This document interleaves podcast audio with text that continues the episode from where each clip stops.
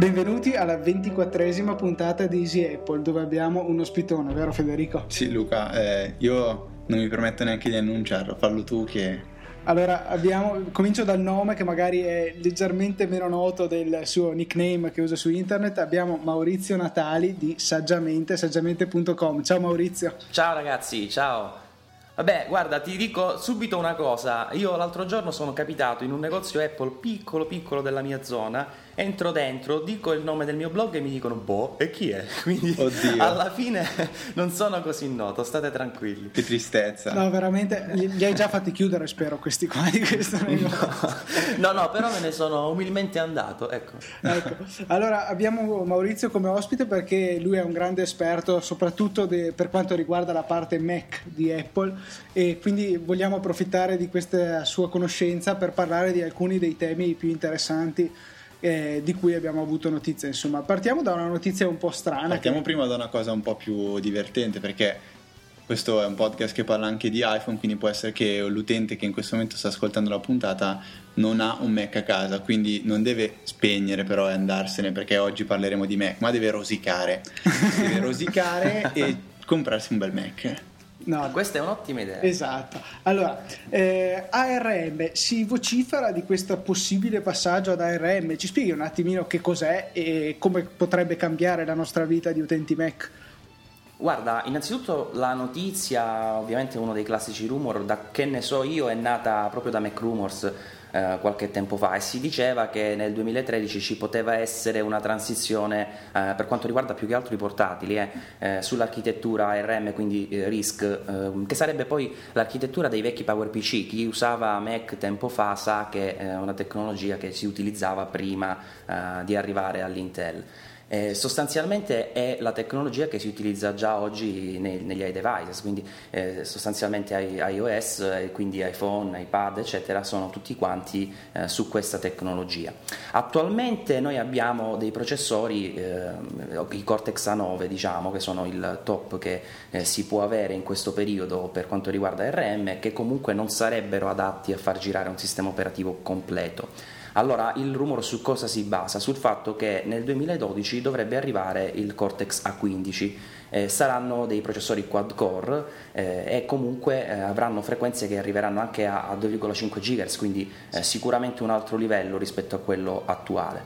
E perché per i portatili? Perché ovviamente rispetto alla tecnologia eh, per 8.6, diciamo così, eh, quindi l'Intel Atom per quanto riguarda la mobilità, ovviamente queste tecnologie offrono una, un, migliori consumi, diciamo così, e maggiori prestazioni, quindi hanno una, un rapporto migliore tra consumi e prestazioni prestazioni. Quindi teoricamente ci potrebbe anche stare, però eh, ci sono delle problematiche da valutare. Eh, diciamo una notizia eh, simpatica a corollario di questa è che Windows, Windows 8 nello specifico, è stato già dichiarato che andrà anche su RM, quindi questo già eh, può eh, far drizzare le antenne, già ci va Microsoft, ci andiamo anche noi. Però non è così semplice perché innanzitutto non abbiamo i 64 bit almeno per ora, non si sa se poi se con Cortex A15 succederà qualcosa di eh, fantascientifico, ma per il momento siamo vincolati ai 32 bit. Eh, poi per le soluzioni grafiche che ovviamente sì, eh, saranno decenti per quanto riguarda iPad e via dicendo, però ancora non sono eh, sufficienti a garantire performance di buon livello per un computer completo. E poi il software perché ovviamente fare un sistema operativo eh, interamente per ARM, e qui andiamo anche sul discorso Lion, quindi eh, sul, sul, sistema operativo che già è in fase di sviluppo, richiede del tempo. Ora Apple è brava, sappiamo, a portare gli sviluppatori eh, a produrre software per le proprie piattaforme, lo abbiamo già visto, però eh, il discorso è che per realizzare un sistema operativo ci vuole tempo, ci vogliono almeno due anni, due anni e mezzo e eh, orientativamente cosa, questo cosa ci dice? Che Apple dovrebbe già ora essere al lavoro per sviluppare una versione di Lion parallelamente a quella che noi conosciamo, nelle developer preview chiaramente, eh, realizzata per ARM. Eh, non lo so se questo è possibile. E poi aggiungo solo una cosa e finisco.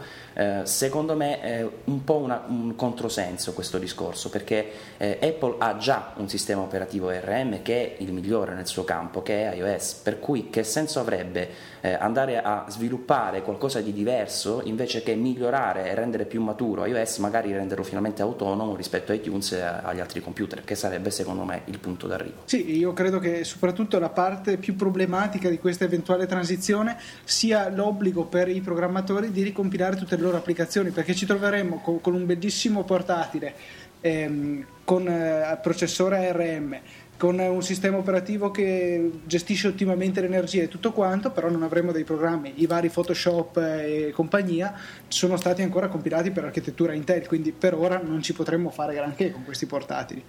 Certo, diciamo le versioni ARM ci sono già, ma sono quelle per, che conosciamo per iOS, quindi sono ovviamente versioni abbastanza riduttive. Eh, ma comunque io dico, magari Apple riuscirà anche a portare eventualmente gli sviluppatori a produrre, sappiamo che lo ha già fatto con iOS, cioè si sono mossi un po' tutti, dai, diciamoci la verità, quindi ha un forte richiamo. Eh, però eh, la prima cosa da fare è da capire è il sistema operativo, prima ancora che i software, perché se manca quello non c'è nulla su cui ragionare, insomma. Sicuramente. No, collegandomi invece all'ultima riflessione che che facevi eh, riguardo Windows anche hai detto che eh, Windows 8 si sa già sì. che sarà compatibile con ARM io penso, mi è venuto in mente probabilmente perché comunque Windows ha sempre spinto sui tablet con un sistema operativo completo come è Windows 7 e come lo sarà Windows 8 quindi penso che loro sì, sì, sì, sì, sì anche se Windows è sempre stato un macello da questo punto di vista perché tu considera che hanno provato, per certi versi non è stata neanche colpa di Microsoft in alcuni casi, comunque hanno provato ad avere eh, uno schermo touch su un computer tradizionale, con un sistema operativo tradizionale, che è stato il più grosso flop, quello, quello che alla fine... Eh, ma anche HP l'ha fatto con la serie, una serie mi sembra si chiami Touch Smart, una cosa del genere, ora non sono sicurissimo del nome eh, però hanno provato a mettere una piccola interfaccia touch per qualche applicativo e poi alla fine il computer è touch ma con start programmi, mm-hmm. che non ha senso perché sì. vai a premere sui pulsantini con le dita, insomma non, non, è pratico ovviamente, no?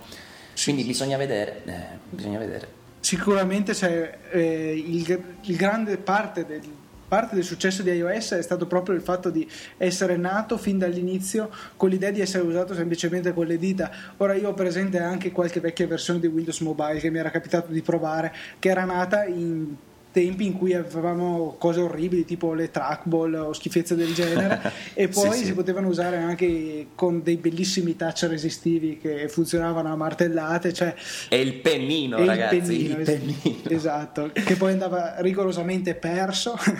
E calibrato perché se no non funzionava no sì veramente cioè un'interfaccia cioè il successo di un sistema operativo viene in buona parte dall'interfaccia. L'interfaccia deve essere pensata per essere usata in una certa maniera. È possibile usarla in altri modi, però di certo non è il meglio. Come per esempio, io avevo provato a utilizzare il Magic Mouse con l'interfaccia di iOS, che c'è un tool che si trova su Cydia. Ok, è una cosetta simpatica, però è veramente ridicolo usare un telefono eh sì. con il mouse. Ognuno il no, suo. No, non porta a niente, insomma, infatti, ognuno il suo, è quello il, il senso. Eh, guarda, visto che ci siamo, eh, possiamo anche dire qualche parolina su Lion a questo punto, sì. eh, parlando proprio di sistemi operativi e dell'integrazione tra eh, iOS, almeno dal punto di vista di interfaccia utente per eh, certi piccoli aspetti e, e, quindi invece il sistema operativo desktop, perché abbiamo già eh, visto una serie di, di, preview di questo sistema operativo che ricordiamo tra l'altro dovrebbe essere ufficialmente presentato nel senso che dovremmo avere una data di rilascio, eh, diciamo così, nella WWDC che ci sarà tra qualche giorno alla fine, perché mi sembra sia il 6 giugno. Dal se, 6 al 9 se, giugno.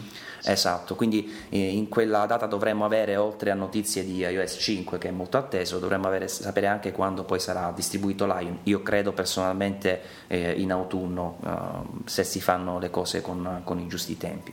E, e, comunque dicevamo che in un certo senso Lion ha qualche elemento eh, di iOS, uno fra tutti che è un po' uh, croce delizia potremmo dire è lo scroll. Ora non so se l'avete già saputo, ma eh, di default, almeno con uh, per esempio il trackpad, mm. eh, lo scroll sarà come quello dell'iPhone. Ora, che significa questo? Faccio una breve considerazione, ma è un discorso piuttosto semplice. Noi sulle scrivanie siamo abituati ad avere una finestra, no? che è la cornice per capire, e il contenuto. Noi cosa facciamo? Spostiamo eh, la finestra per andare a vedere il contenuto. In sostanza, se dobbiamo andare in giù, muoviamo le dita verso giù. Quindi naturalmente abbiamo acquisito questo tipo di scroll. Su invece i dispositivi mobili, come per esempio un iPhone, succede il contrario, perché la finestra in sostanza non c'è, perché è a tutto schermo ogni applicazione. Quindi noi cosa facciamo? Muoviamo non la finestra, il quadro di ritaglio, diciamo così, ma muoviamo il contenuto, per cui se dobbiamo scendere, saliamo, perché spostiamo la pagina verso l'alto, giusto? Giusto, giusto. Eh. Ora hanno provato a fare la stessa cosa su Lion, però eh, avendo invece le finestre non si, fa, si, fatica proprio a metabolizzare il discorso, perché eh, normalmente noi per esempio non ci pensiamo, però ci viene istintivo fare due cose diverse sulle piattaforme diverse e mm, finora magari nessuno ci si era neanche fermato a pensare per cui era più o meno naturale. Invece questa, uh, questo scroll ora in stile uh, iOS sul desktop è un po', un po', confusionario, in effetti crea un po' di disturbo. Sicuramente io... se uno viene da anni di abitudine a fare viceversa è chiaro ci si trova totalmente spiazzati a fare questo. Sì, sì, ma poi guarda, io ho fatto anche una riflessione perché poi alla fine fortunatamente si può disattivare e chiaramente sono stato costretto a farlo, eh, però c'è anche da dire che al momento lo utilizzo come un po' tutti soltanto per fasi di test, per cui eh, to- poi torno a Snow Leopard e, e, e ritro- ricomincio ad utilizzare lo scroll tradizionale, per cui forse non mi sono neanche eh, voluto o non ho avuto il tempo di abituarmi, ecco. Però è una cosa un po' forzata secondo me. Non, non ha una grande utilità. Grande utilità invece c'è la Mission Control che avrete sicuramente visto, che in pratica eh, è un'evoluzione di Exposé, in realtà è, è diciamo un mix tra dashboard, spaces e Exposé, tutto insieme in un'unica schermata. È fanta- il nome poi è fantastico perché rende proprio l'idea, cioè mm. eh, sembra di avere davanti il controllo del, so, di una stazione spaziale, eh, che ci sono schermi, ci sono applicazioni, ci sono finestre. Certo, qui eh, gli schermi grandi come quelli degli iMac aiutano, però è, veramente fantastica come, come esperienza d'uso. E, ehm, e, un'altra cosa molto molto interessante è, versioni, eh, che sarebbe una sorta di time machine locale, va, io la chiamo un po' così. Eh, voi avete presente Prende sicuramente l'idea. Time Machine. Eh, sì, infatti rende l'idea, perché normalmente Time Machine ha necessità di un disco, no? un disco esterno per lo più, eh, che uno dedica per fare i backup, e sono backup progressivi, ogni tot tempo, un'ora mi sembra, si, si aggiornano. Invece con versioni eh, c'è una specie di autosave, autosalvataggio direttamente nelle applicazioni, quindi noi apriamo TextEdit per dire, eh, scriviamo e lui ogni tanto si fa il suo bravo salvataggio e oltretutto conserva le versioni storiche, per cui uno può eh, anche senza aver salvato ritornare indietro, recuperare dati persi e via dicendo, che è una cosa veramente eh, dal punto di vista produttivo molto molto utile e che l'unico lato negativo, almeno in prima istanza, eh, ovviamente deve essere anche implementata dall'applicazione, no? cioè non è che qualsiasi applicazione ormai che già usiamo su Snow Leopard la mettiamo su Lion e avrà versioni Ce l'avranno di, eh, di, base le applicazioni che saranno incluse in, in Lion, quindi io ho nominato ad esempio TextEdit, ma eh, ovviamente poi anche eh, tutte le altre verranno in aggiunta a collegarsi e a utilizzare questa nuova funzionalità che sicuramente sul fronte produttivo sarà veramente molto utile. Sì, ehm, dalla, si può dire come suggerimento diciamo che è già possibile fare qualche cosina di vagamente simile se si utilizza un, eh, un, sistema come Dropbox che permette di memorizzare le versioni e si ha però l'accortezza di salvare manualmente piuttosto spesso il proprio lavoro. È possibile andare su dropbox.com e recuperare le versioni precedenti dei file. Si seleziona sì, quella sì. che interessa e verrà automaticamente riportata nella nostra cartella a quel momento. Chiaro, non è comoda come una, una funzione nativa integrata così bene nel sistema operativo, però sicuramente è un surrogato che può tornare utile in molti casi, soprattutto se per l'appunto siamo ancora su Snow Leopard o su Windows, su Linux o qualsiasi altra piattaforma, insomma. Verissimo, è un suggerimento utilissimo anche perché è una funzione molto molto comoda di Dropbox che tra l'altro è un servizio che consiglio assolutamente a tutti Eh, sicuramente sarà un po' meno pratica, ma eh, funzionale allo stesso, allo stesso, modo. Dopotutto, diciamocelo, eh, la grande eh, capacità di Apple è proprio quella di realizzare magari delle cose che già esistono, per carità, però di realizzarle con una semplicità per l'utente che è drammatica, no? cioè, è proprio quella la, la genialità, no? un time machine che ora tra l'altro eh, verrà più o meno riprodotto a quanto ho capito anche su, su Windows, anche se era originariamente una cosa che, eh, un concetto che era nato, se vogliamo, proprio su Microsoft, però come è stato eh, portato con una time machine, una semplicità imbarazzante, allora lì crei veramente un vantaggio per l'utente, quando anche il meno esperto preme un tasto e ha il backup. Sì, sicuramente le tecnologie in sé sono utili, sono belle, ma se non sono fruibili al grande pubblico servono a poco. Esatto, sono, sono assolutamente d'accordo. Ah, posso dirla un'altra cosa su Lion, che sembra una sciocchezza, questa è passata un po' inosservata, io lo, lo segnalai tempo fa. Eh, una delle grandi novità secondo me, che perché io già eh, mi ero eh, diciamo, augurato che eh, fosse portata avanti, eh, partendo da ehm, quello che fa un pochino iTunes con eh, iPod, per dire, no? che ti, ti, legge le tracce delle canzoni, i titoli no? delle, delle, canzoni, si capiva che Apple aveva già un sistema di sintesi vocale abbastanza decente decente, se vogliamo, in italiano. E mi sono sempre chiesto, ma come mai invece il nostro Mac parla solo inglese? Perché sapete che c'è la sintesi vocale, c'è la possibilità di riprodurre dei testi, per dire, mm-hmm. o anche di enunciare l'ora, che è una cosa esoterica, non so a che serve, ma c'è. A noi serviva e... per ehm, dare i titoli alle puntate. Sì, con il comando esatto. 6 del terminale si potevano scegliere delle voci anche molto carine per dire il titolo della puntata, però tutto in inglese chiaramente. Però tutto in inglese. Invece nella nuova versione, e probabilmente eh, a quanto ho capito potrebbe esserci anche lo zampino di Nuance, poi questo lo devo ancora capire, comunque eh, c'è già la possibilità di eh, utilizzare la sintesi vocale in italiano. In realtà poi non, non funziona perché eh, se io provo eh, a, a, installare le voci in italiano, che sono due, itali- femmine insomma, e uomo, uomo e donna, ehm, non, non, le fa installare, non le fa scaricare, però diciamo il servizio già c'è, si capisce che ci sarà e questo è veramente utile soprattutto per quelli che hanno deficit visivi. Eh, ovvio, già sappiamo che eh, OS X è molto indirizzato a chi ha problemi di varia natura natura nell'utilizzo del computer e questo sarà un altro passo importante per eh, tutti quelli nel mondo che insomma, utilizzano Apple, non solo in America. Ecco, invece io eh, penso che ci sia un particolare di Lion che ha creato un po' di confusione principalmente nella mia testa, ma penso anche per qualche utente. Eh, il fatto che siano scomparsi i pallini nella doc che indicano quali applicazioni siano aperte e quali no. Eh, funzione che comunque, come mi sembra di aver letto eh, da te, è possibile riattivare tramite le preferenze di sistema. Assolutamente sì, Questo, è possibile riattivare. Però sì. è andato a, a, diciamo, a, intaccare anche proprio sulla funzionalità del multitasking che adesso funziona come in iOS. No, no, guarda, in sostanza eh, non, non, cambia nulla, era un dubbio che avevo anch'io, sinceramente questa storia dei pallini inizialmente la temevo, eh, poi in realtà è una sciocchezza, anche se perlomeno li, eh, per, per quanto mi riguarda io li riattivo immediatamente. Eh, è una sciocchezza perché non cambia operativamente nulla, l'unica cosa che si va a modificare è la percezione dell'utente di quale applicazione sia veramente attiva.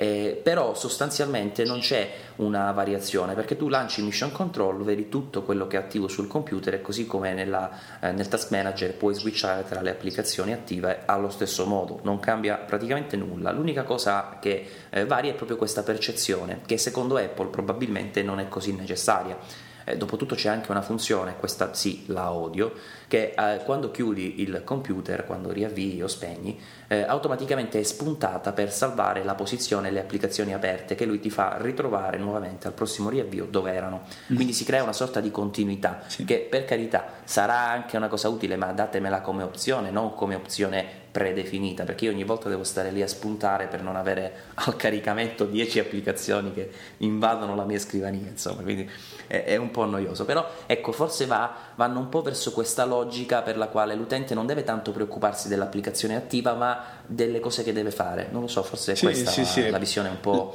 Co- condivido, un po', un po', una cosa psicologica su cui eh, comunque Steve Jobs ha sempre insistito, anche sul multitasking di iOS, anzi soprattutto. Vero, vero. Io però ho un dubbio perché secondo me questo, questo, discorso funziona molto bene quando si tratta di computer collegati alla rete elettrica per cui non ci sono problemi di consumi, non più di tanto insomma. Mentre invece su un portatile si vede che influisce parecchio in realtà sulla durata della batteria la quantità di applicazioni a perdere, per cui perdere la percezione per l'appunto di che applicazioni siano davvero attive a sprecare del processore, secondo me è molto importante quando si lavora a batteria, perché sappiamo bene che i, i Mac sono degli ottimi computer per quanto riguarda l'autonomia, però se si cominciano ad aprire tanti programmi che eh, consumano processore, questa autonomia va drasticamente a diminuire. Guarda, ho una sola obiezione, tu hai sicuramente ragione, però il discorso secondo me va visto anche sotto un altro aspetto, perché come dicevo prima, non è che tu non sai se l'applicazione è attiva, perché tu quattro dita su in qualsiasi momento, eh, che è la gesture per lanciare Mission Control, e vedi eh, in toto quello che c'è nel computer di attivo.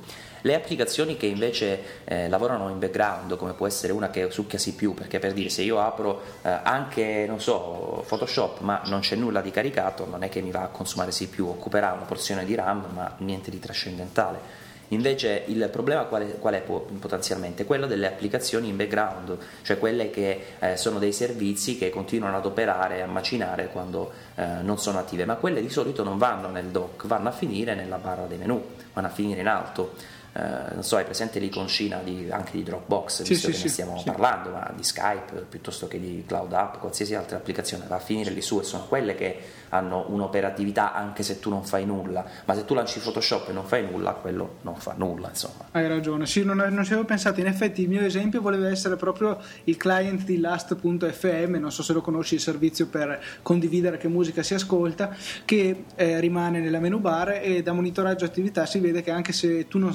magari se hai anche iTunes chiuso, lui comunque continua a sprecare un po' di processore e per l'appunto mi sono ricordato di, spe- di chiuderlo adesso perché non mi serviva a niente. può capitare, può capitare.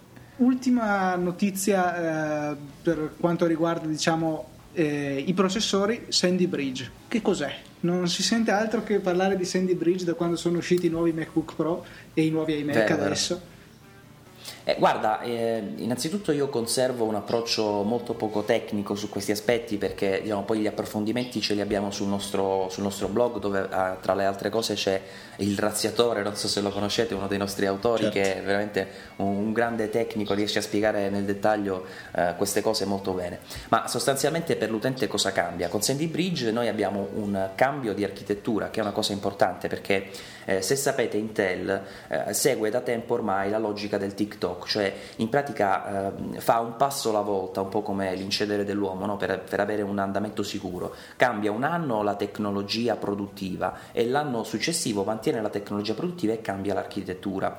Ora, con questo incedere sicuro si riesce ad andare avanti senza avere troppi rischi e comunque si riesce a procedere eh, in maniera intelligente verso nuove tecnologie. Questo che eh, è stato il passaggio recente Sandy Bridge è proprio un cambio di architettura, quindi la tecnologia produttiva rimane quella precedente, ma cambia proprio la logica di sistema, quindi il bus è più veloce, cambia proprio tutto. Ecco perché eh, il passaggio eh, come il classico speed bump, no? si dice, il, il, passaggio di velocità tra una generazione e l'altra, abbiamo già visto con MacBook Pro e con iMac, è stato veramente consistente, cioè i, eh, i Mac alla base, alla base, della gamma attuali sono uguali, equiparati, addirittura in alcuni casi più veloci dei top di gamma precedenti. Quindi se uno mi dice cos'è Sandy Bridge è una figata, cioè il computer va più veloce, cioè si vede, si, si sente. Io avevo un MacBook Pro top di gamma e, e devo dire che ora ho preso un base, vabbè ci ho messo l'SSD ma lo avevo anche prima, eh, però bene o male la differenza si sente, cioè è più veloce questo con un processore con un clock inferiore fortunatamente perché questi gigahertz non li sopporto più, eh, che il, sì perché tutti con questi gigahertz, una volta tu dicevi ma il computer, che computer hai? È un 4 gigahertz, ma, ma che significa?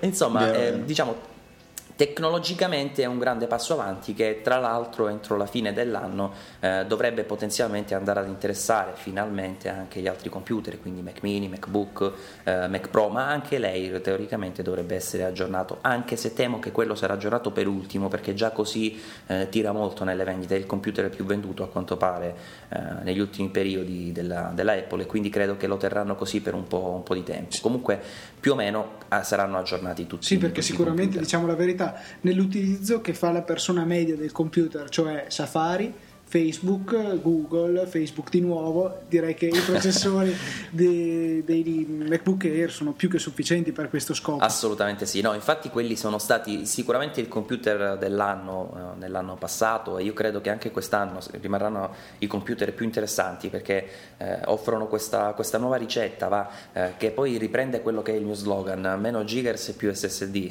è, la cosa, è la cosa fondamentale perché poi alla fine eh, abbiamo questi bestioni di computer computer con un suono di gigahertz e gigabyte e poi ci troviamo con un collo di bottiglia per un hard disk che va come un macinino. Quindi eh, di fondo sono assolutamente concorde con la teoria del MacBook Air che infatti ho, ho ricomprato proprio di recente. Secondo me è un gran computer. Piccolo ma grande. Ecco prima di, parlare, di passare a parlare degli SSD eh, leggevo che eh, però questo TOC di Intel è già praticamente sì. pronto o in, o in via di sviluppo avanzata sì, vabbè, perché in pratica uh, subito dopo Sandy Bridge uh, arriverà uh, Ivy Bridge o Ivy Bridge, non so esattamente come si dice, ma è già pronto sostanzialmente, almeno dal punto di vista teorico, e lì sarà un'architettura uguale, infatti anche il nome lo fa capire, quindi l'architettura rimarrà la stessa di Sandy Bridge, ma cambierà la tecnologia produttiva e questo sarà importante perché ad esempio si potranno avere processori più veloci o, o, meglio, si potranno avere più core perché comunque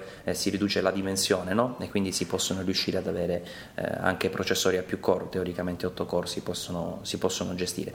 E, ehm, e, poi un'altra cosa importante che qui in Sandy Bridge non abbiamo avuto e, e Apple ci dice per colpa di Intel e sostanzialmente ha ragione, arriverà finalmente l'USB 3.0 perché eh, se ora non c'è nei Mac perché Apple è stata abbastanza chiara nel dire che la inserirà quando sarà inserita sostanzialmente da Intel perché la mette nel chipset e quindi ci sarà già nel computer. Altrimenti chi la utilizza oggi eh, su architettura Sandy Bridge poi, aggiunge poi qualcosa di suo per capirci. Invece Apple non vuole fare questo discorso e vuole aspettare che eh, Intel con eh, Ivy Bridge andrà a inserire direttamente USB 3.0 nel chipset il suo supporto e quindi le porte saranno automaticamente dei prossimi computer USB 3.0. Sì, e anche magari questa decisione di Apple può anche essere stata aiutata dal fatto che vogliono spingere Thunderbolt, che eh, sento parlare parecchio dagli addetti ai lavori, che è veramente una mezza rivoluzione per chi fa un utilizzo professionale con tanti tanti dati del proprio Mac. Guarda, eh, in linea teorica si potrebbe sicuramente dire quello che stai appena dicendo tu, però eh, c'è un discorso che va anche considerato, che in realtà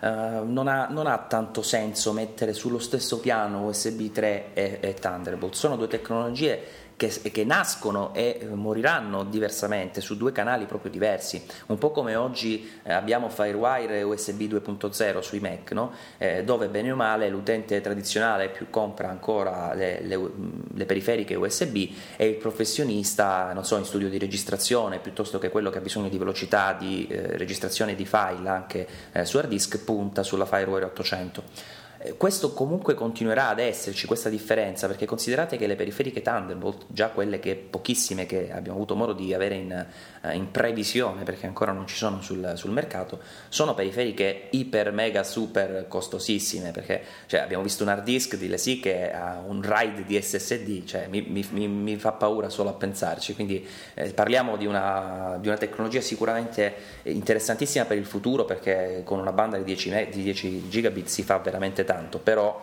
eh, non è proprio paragonabile secondo me come, eh, come, target a quella dell'USB, cioè non li vedo proprio in competizione, ecco questo voglio Sì, rimarranno ognuno dedicato alla sua utenza, USB per l'utente standard e per l'utente professionale invece si, ci si manterrà su tecnologie più avanzate come sarà Thunderbolt, insomma. Esatto, esatto, esatto. Perfetto, allora direi di passare all'argomento principe di questa puntata e un argomento che ti sta molto a cuore perché è proprio nel tuo motto, gli SSD. Ebbene sì, ebbene sì, ma sai la cosa curiosa è che eh, qualche mese fa, non, so neanche quanti allo stato attuale, forse 10, un anno, eh, qualcuno mi disse sul blog, mi parlò di questi SSD e io sì, li conoscevo, però dissi ma ma non, non, sono ancora un grande esperto, ho, ho sottolineato quella ancora, no? Ed evidentemente poi nel tempo eh, qualcosa, qualcosa, si è fatto in quell'aspetto, perché ho iniziato a testarne, a provarne. Diciamo che il primo impatto quando si utilizza un SSD per la, per la prima volta in un computer è quello di dire ma come ho fatto prima? Cioè è una cosa pazzesca. Qui, comunque iniziamo dall'inizio. Cosa sono questi SSD? Sostanzialmente sono degli hard disk, però eh, non sono degli hard disk tradizionali, ma sono solid state disk, cioè sono dei, dei dischi che si basano su memorie di tipo NAND, le memorie flash.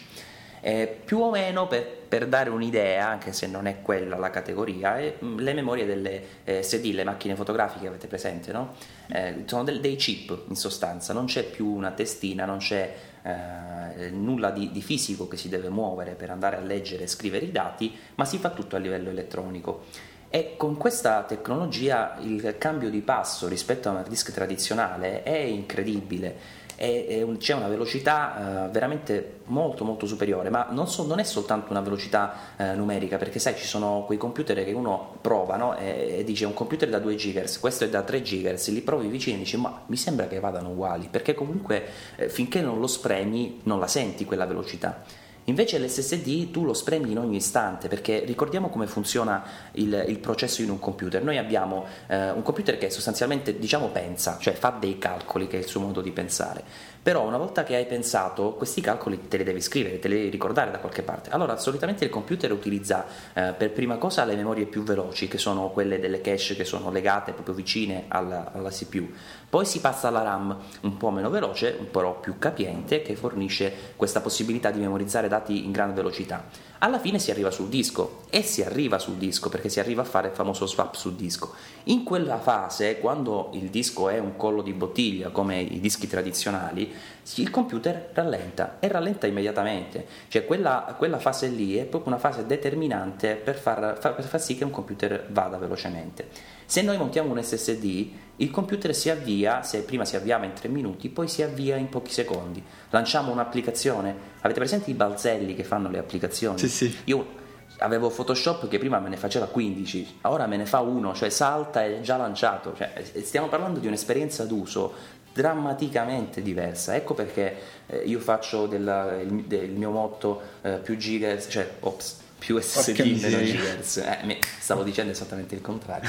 Eh, perché il MacBook Air ci ha fatto vedere questo come un computer sottodimensionato, perché parliamo di processori che ormai hanno più di due anni forse, eh, con un SSD ti dà un'esperienza d'uso nel quotidiano, è ovvio che non puoi lanciarci AutoCAD e pensare che vada veloce, però eh, nell'esperienza quotidiana di utilizzo, che è un po' quella che dicevi te prima, no? eh, tra cui Facebook ritorna più volte, ma sostanzialmente posta, navigazione, office, sta roba qui, film per dire, va benissimo, ti dà un'esperienza d'uso molto più veloce di quella che ti può dare paradossalmente anche un Mac Pro con processore Xeon se poi ha un disco tradizionale. Quindi siccome l'utente medio fa questo, l'SSD è assolutamente il vostro prossimo upgrade, mettiamola così. Cioè, dovete comprarlo, ecco, mettiamola così. Ecco, ma allora adesso io mi chiedo, ci sarà qualche cosa che questi SSD hanno di svantaggioso? Ci sarà un ah punto sì, debole? Assolutamente, ce ne sono due, guarda. Costi che fortunatamente piano piano si stanno limando. Mm-hmm e la dimensione, perché, che poi è, è, legata sempre al costo, perché non è che non ci sono gli hard disk di grosso taglio, ci sono anche da 600 giga, però arriviamo a costi impronunciabili. Mm-hmm. Quindi eh, assolutamente il, costo, il difetto primario è poi alla fine uno, che è proprio quello del, del costo, eh, che poi si lega quindi anche al discorso del, del poco spazio. Però ci sono anche delle soluzioni alternative, eh, diciamo che si può innanzitutto abituarci a, a, lavorare con poco spazio. Io ad esempio uh, lavoravo prima con dischi da 500 GB e sul portatile mi sembrava sempre poco, mm, dovevo sempre dire mannaggia devo cancellare qualcosa, avevo proprio questa cosa e mi sembrava sempre poco. Ora ho un disco da 250, 240 per l'esattezza e ho 36 GB liberi. E per la verità ho anche una seconda partizione di Lion con 24 GB. Quindi eh, come faccio? Non è che è una cosa fa- fantascientifica, basta utilizzare un po' di più uh, i dischi esterni per archiviare il materiale quando non si usa. Prima avevo gigabyte e gigabyte di musica, ora mi tengo 8 gigabyte di musica e il resto la tengo su hard disk esterno. Un po' di sacrifici ragazzi, però una volta che provate la differenza li farete senza, senza problemi anche voi. Meglio ancora se poi l'hard disk esterno è in rete, che così non abbiamo neanche cavi ulteriori da collegare. Assolutamente sì. E poi un'altra, un'altra possibilità in realtà, che è una cosa che io feci inizialmente, eh, è quella di togliere per esempio il super drive parlando di portatili e di inserire un adattatore per un secondo hard disk eh, nel posto, nello slot del super drive. Eh, ci sono degli adattatori come l'OptiBay, eh, ma ce ne sono anche altri, per la verità si trovano anche su internet a due lire. Ecco, insomma, io ti ho seguito in questa, in, questa, tua idea, l'ho fatto anch'io uh-huh. sul mio MacBook Pro da 13 eh, l'unica fregatura che poi ho riscontrato è stata che eh, avendo mio papà un MacBook Air, ha comprato lui il super drive esterno, questo super drive funziona solo ed esclusivamente su MacBook Air eh. No, ti correggo, funziona su MacBook Air e funziona anche su Mac, Mac Mini Server. Ah, ok, questo me l'ero perso. cioè i computer di Apple che di serie non hanno in, eh, il Esatto, esa- ottima osservazione. Okay. Esattamente questo. Sì, ok, Io questo non sapevo, però sono rimasto un po' male. Malino. Basito, eh sì, eh sì, no, sono d'accordo. Tra l'altro è una cosa senza senso perché una volta che l'hai fatto, cioè voglio dire, perché non deve funzionare? Esatto. Eh, se uno ne vuole avere due, dai, fai conto che io ne voglio avere due. Voglio fare una copia al volo o due due masterizzazioni contemporaneamente. Mi spiegate perché non lo posso fare? No, no. Quindi sì, sono, sono, assolutamente d'accordo con te. Ecco, poi faccio anche il finto esperto aggiungendo una cosa a favore degli SSD, che a differenza di un hard disk normale, un SSD quando è eh, eh, saturo, cioè quando è proprio pieno di memoria, non subisce rallentamenti, diver- eh, a differenza di un hard disk tradizionale che quando si arriva intorno al più dell'80% di capienza inizia Guarda, a... ti dirò, ci sono problemi diversi perché comunque gli SSD, soprattutto in una prima fase in cui erano giovani, eh, hanno evidenziato qualche problema e ancora oggi c'è qualche problematica che si tende a risolvere con alcune caratteristiche come il famosissimo trim, che ormai anche chi non sa neanche cosa sia dice ma il Mac non ha il trim. eh, eh, oppure c'è um, una soluzione tipo il garbage collector che funziona direttamente sul disco. Ora, se volete, approfondiamo anche questi aspetti, però non vorrei che diventasse un po' troppo uh, tecnico e noioso. Guarda, io devo andare a letto alle 10 e mezza. Ma io direi che invece per questa puntata stiamo un po' più sul leggero. Poi, magari esatto, nel caso ci sia un, una buona richiesta da parte dei nostri utenti e dei tuoi lettori, si può sicuramente parlarne più in modo si approfondito. Si può approfondire, certamente, certamente. Comunque sì, eh, ci sono delle, delle, problematiche che più o meno sono diverse, ecco, però, però, qualche problematica c'è. Per esempio inizialmente c'è stato un periodo in cui molti dischi basati su controller SandForce, perché eh, faccio una piccola precisazione, questi dischi hanno una caratteristica che eh, sono costruiti sostanzialmente da due elementi, c'è un controller e poi le memorie per farla semplice. Ecco. Eh, e quindi quelli che erano costituiti con uh, dei controller SandForce hanno creato inizialmente un po' di problemi con, con il Mac perché eh, andava facilmente in kernel panic, soprattutto riprendendosi da una fase di ibernazione. Problemi che fortunatamente poi con vari aggiornamenti firmware, anche piuttosto faticati, perché poi su SendForce non puoi aggiornare da Mac. Abbiamo letto, abbiamo letto. So, Io col mio Vertex ho lasciato perdere, ho disabilitato l'ibernazione, chiuso il discorso. ma se me lo mandi io qua ho un Mac Pro pronto ad aggiornare quello che vuoi. Ah no, ma scusa, tu, mandaci sul Mac Pro che vai Esatto, sì, sì, è molto più semplice. È più semplice, ma è un po' noioso per la spedizione, sai, è grande. Ah, eh, sì, sì, sì. Se no te lo manderei volentieri. E, ehm, e, quindi ecco, sono state un po' di grane. Io infatti al momento quando qualcuno mi chiede quale SSD compro, tendo a consigliare un Kingston, eh, un V Plus 100 che ho anche recensito uh, sul blog, sostanzialmente perché? Perché ha il controller dei, identico a quello dei Toshiba che stanno nel MacBook Air.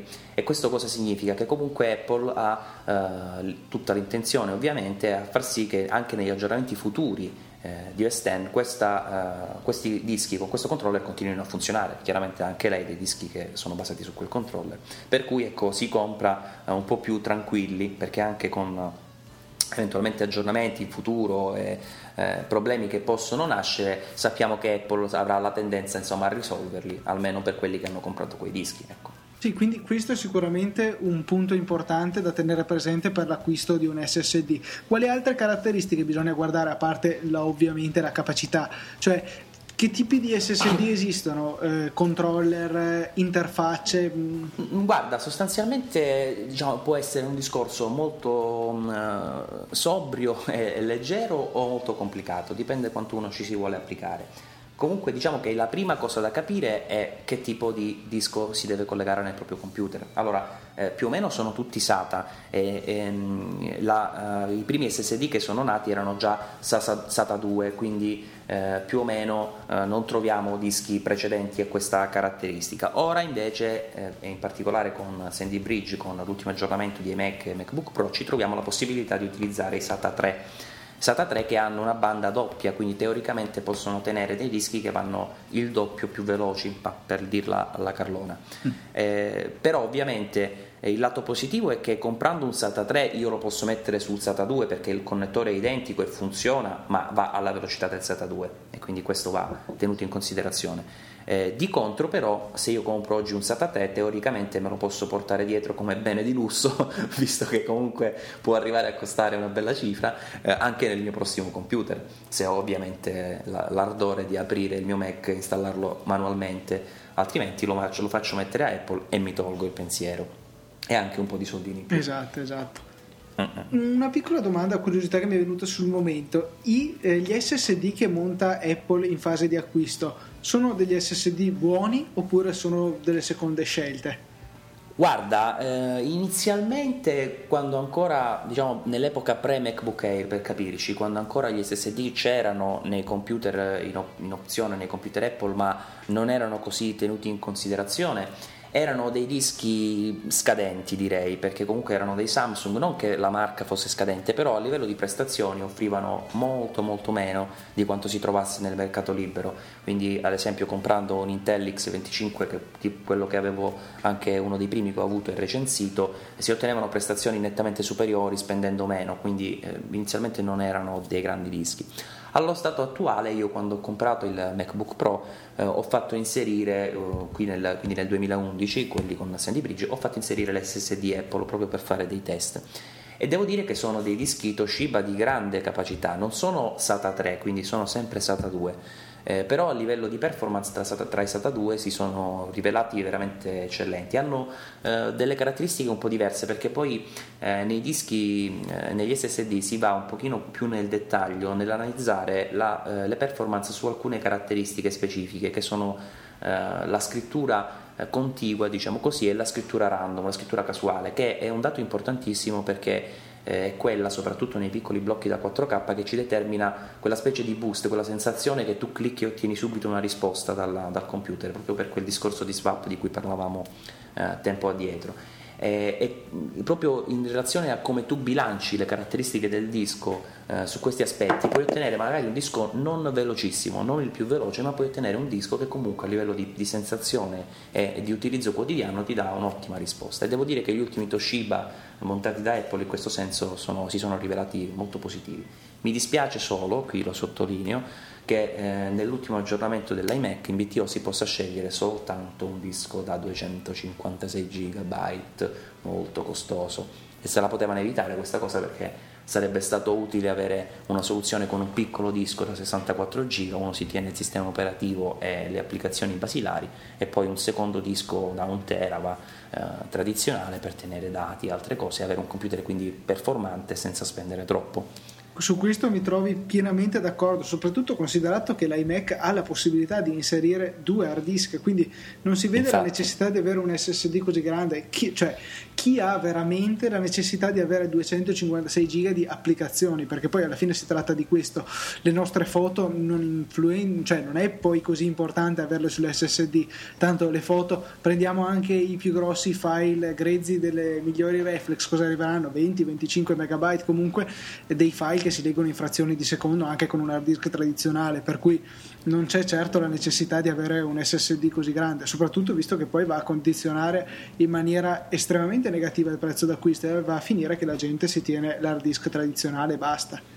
Sì, sì, e tra l'altro sottolineo proprio in base a quello che dicevi tu che il, il, vantaggio degli SSD, proprio per non avendo una struttura fisica, quindi non avendo la testina che si deve muovere, è proprio nella lettura uh, invece di, al contrario di quello che eh, ipotizzavi magari del file, dei dati no, che pesa tanti megabyte, non è tanto lì la grande differenza, ma è proprio nei, nei, piccoli file, quando tu hai da gestire centinaia di piccoli file che sono porzioni di memoria che stanno sul disco e, e tu li devi scrivere, leggere velocemente, casualmente da una parte all'altra, allora lì un SSD fa la, veramente la differenza, non tanto come giustamente sottolineavi nell'aprire un file, insomma, ecco. Anche se chiaramente anche lì si nota. Eh. Sì, Però nella fattispecie, non... cioè, ah. il fatto stesso di lanciare un'applicazione implica l'andare a leggere e scrivere, come dicevi, un'enorme quantità di piccoli, piccolissimi file sparsi in giro per l'hard disk.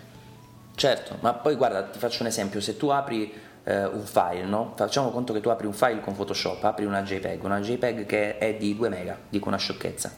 Fai caso che quella, eh, quella JPEG in memoria, quindi quando tu l'hai caricata, eh, non andrà ad occupare 2 mega, ma ne occuperà molti di più, perché 2 mega è il dato compresso sul disco ed è quello che tu leggi, quindi è in quel caso che vai a influenzare in, eh, per esempio l'hard disk tradizionale, no? se eh, andiamo a pensare ad una soluzione con doppio disco però poi quando lo stai leggendo, lo devi interpretare, lo devi fare vedere, là entra in gioco l'SSD se tu lo utilizzi come memoria primaria no? e si occupa, eh, si occupa in quel caso molto più spazio per tenerla aperta e non per memorizzarla sul disco poi lì ci sarebbero da fare calcoli per dare dei numeri specifici però sostanzialmente c'è una grandissima differenza Perfetto, direi che abbiamo affrontato in maniera più che completa tutto quello che può interessare all'utente medio che stia pensando di comprare il suo primo SSD oppure di cambiare computer e prenderlo già con un SSD.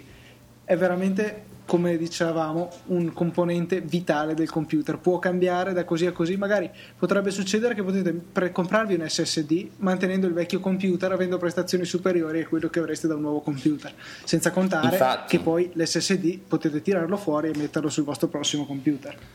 Sì, sì, ma anche in fase di acquisto, no? invece di pensare di acquistare il massimo oh, del computer disponibile e poi mettere un disco tradizionale che è veramente una bestemmia, è molto meglio spendere quei soldi per aggiungere un disco e utilizzare il computer modello base. Anch'io ho preso il MacBook Pro, ho comprato il modello base come processore, però ho puntato sul, sull'SSD scelta senz'altro condivisibile. Maurizio ti dobbiamo ringraziare per questa tua partecipazione, sicuramente una puntata di Easy Apple che supera le precedenti con dei contenuti interessanti e guarda, grazie mille davvero. Ringrazio voi per l'invito, è un piacere fare due chiacchiere poi su un argomento che mi, mi sta così a cuore, insomma. Anche un po' l'italiano è arrivato perché... Esatto, tra sono... noi due, guarda, di quegli svarioni grammaticali che lasciamo perdere, dai. Comunque... Vabbè, qualcosa sarà sfuggita anche a me, dai, se, se lo risentiamo qualche risata ci sarà. allora, invitiamo anche magari i nostri ascoltatori a farci sapere cosa ne pensano di questa puntata, se gli è piaciuta, se magari ci sono altre domande, potremmo organizzare un'altra puntata dove potremmo chiarire eventuali dubbi dei nostri utenti. Ecco, e va bene, va bene. Se non lo sapete già, non lo conoscete, non siete iscritti al feed o siete pazzi, allora, primi, saggiamente. Eh, saggiamente.com, però prima di fare quello pentitevi per almeno 5 minuti consecutivi. allora, eh, finiamo così questa puntata, ringraziamo ancora Maurizio, ringraziamo voi per l'ascolto e vi diamo appuntamento alla settimana prossima.